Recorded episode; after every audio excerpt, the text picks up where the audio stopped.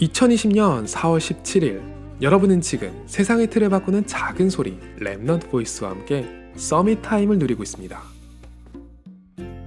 오늘은 우리 한번 237개 나라의 복음을 전하는 일을 위해서 우리의 인생 계획을 세워보도록 하죠. 한숨부터 나오는 분이 계신가요? 왜 한숨부터 나올까요? 저는 그 이유를 잘 알아요. 음, 저도 경험해봤거든요. 막연해요.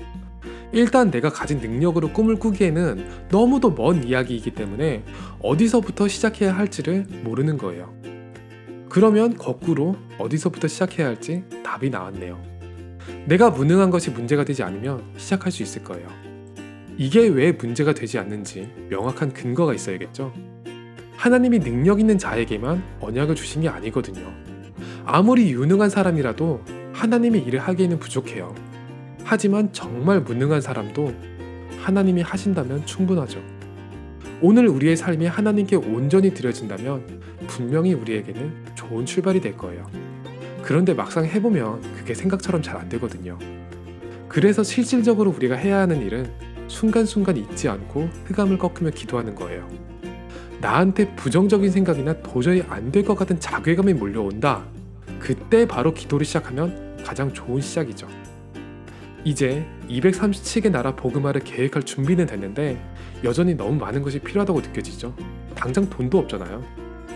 꿈이야 꾸는데 많은 돈이 없어도 굳이 멀리까지 가지 않고도 실질적으로 도전할 수 있는 것은 무엇이 있을까요? 사실 이 질문에 도달하면 거의 모든 분들의 결론은 오늘 내게 맡겨진 일에 집중하는 게 답이라는 것으로 나오겠죠. 그런데 오늘 할 게 딱히 정해져 있지 않은 경우도 많이 있거든요.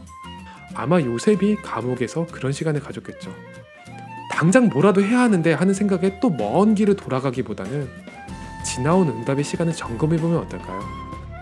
우리의 삶에 상처만 가득한 것 같아도 하나님이 함께 하신다는 결론 속에 돌아보면 사실 감사할 게 대단히 많거든요.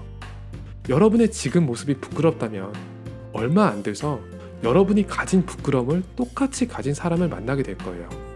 그때 어떤 것으로 그 사람들에게 답을 주고 살리게 될지 아주 설레는 237개 나라를 살릴 준비 다들 되신 거죠? 오늘이 이 시대의 치유의 시간 서밋 타임이 되기를 소원합니다. 여러분은 지금 세상의 틀을 바꾸는 작은 소리 랩넌트 보이스와 함께하고 있습니다.